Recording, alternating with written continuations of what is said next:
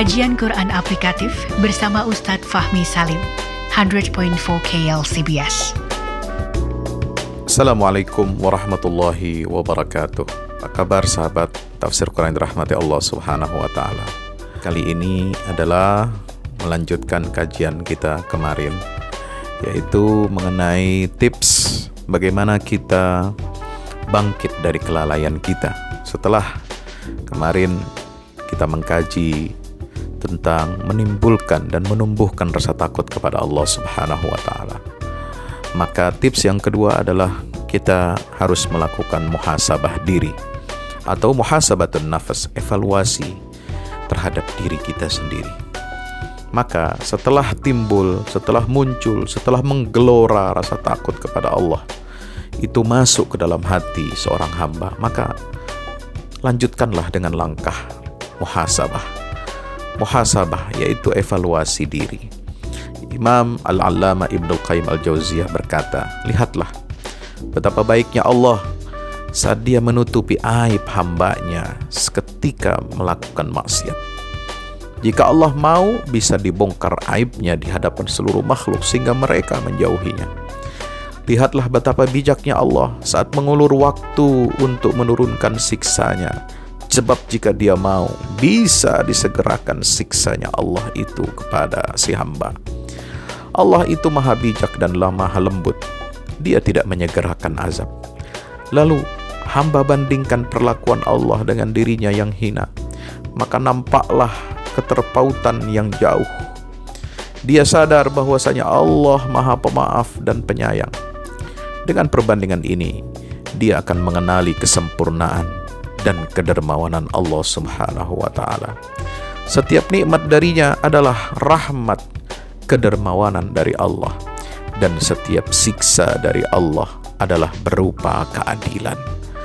Sebelum hamba tahu perbandingan ini, dia pasti jahil terhadap dirinya dan jahil terhadap hakikat Tuhannya Sang Maha Pencipta Allah Jalla Jalaluh.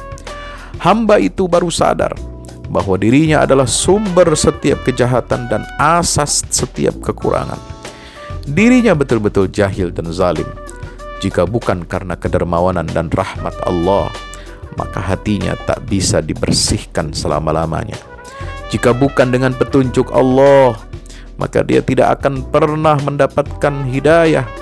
Jika bukan karena irsyad dan taufik Allah, ia tidak akan sampai kepada kebaikan sedikit pun dalam hidupnya. Lihatlah masa lalu yang penuh dengan kesalahan. Hamba akan tersadarkan bahwa ia berada di atas bahaya yang sangat besar di jurang kebinasaan. Maka sing-singkanlah lenganmu untuk menebus masa lalu dengan ilmu dan amal dan bebaskan diri dari perbudakan dosa dengan istighfar dan penyesalan. Lalu, saudaraku, sahabat tafsir Quran dirahmati Allah. Tips yang ketiga adalah kita harus memiliki tekad yang kuat untuk memulai hidup baru. Setelah hamba bermuhasabah dan menyadari kezaliman atas hak Tuhannya dan dirinya, setelah ia melihat ahli maksiat yang tenggelam dalam kelalaian, betapa besar karunia Allah atas nikmat hidayah kepada dirinya, lalu dia syukuri dan bertekad sungguh-sungguh untuk meninggalkan kehidupan masa lalunya yang kelam dan memulai fase hidup yang baru dengan memohon pertolongan Allah dan bertawakal kepadanya. Fa'idha azamta fatawakkal ala Allah innallaha yuhibbul mutawakkilin. Ali Imran 159. Kemudian apabila engkau telah membulatkan tekad, maka bertawakallah kepada Allah. Sungguh Allah mencintai orang-orang yang bertawakal. Dia harus meluruskan tekad mengingatkan bahaya penundaan dan penantian sebab akibatnya sangat fatal yaitu penyesalan dan penyiksaan sekaligus. Wallahu alam bisawab. Wassalamualaikum warahmatullahi wabarakatuh. Belajar tafsir Al-Quran dalam kajian Quran aplikatif bersama Ustadz Fahmi Salim, pendiri Yayasan Al-Fahmu International Indonesia, 100.4 KLCBS.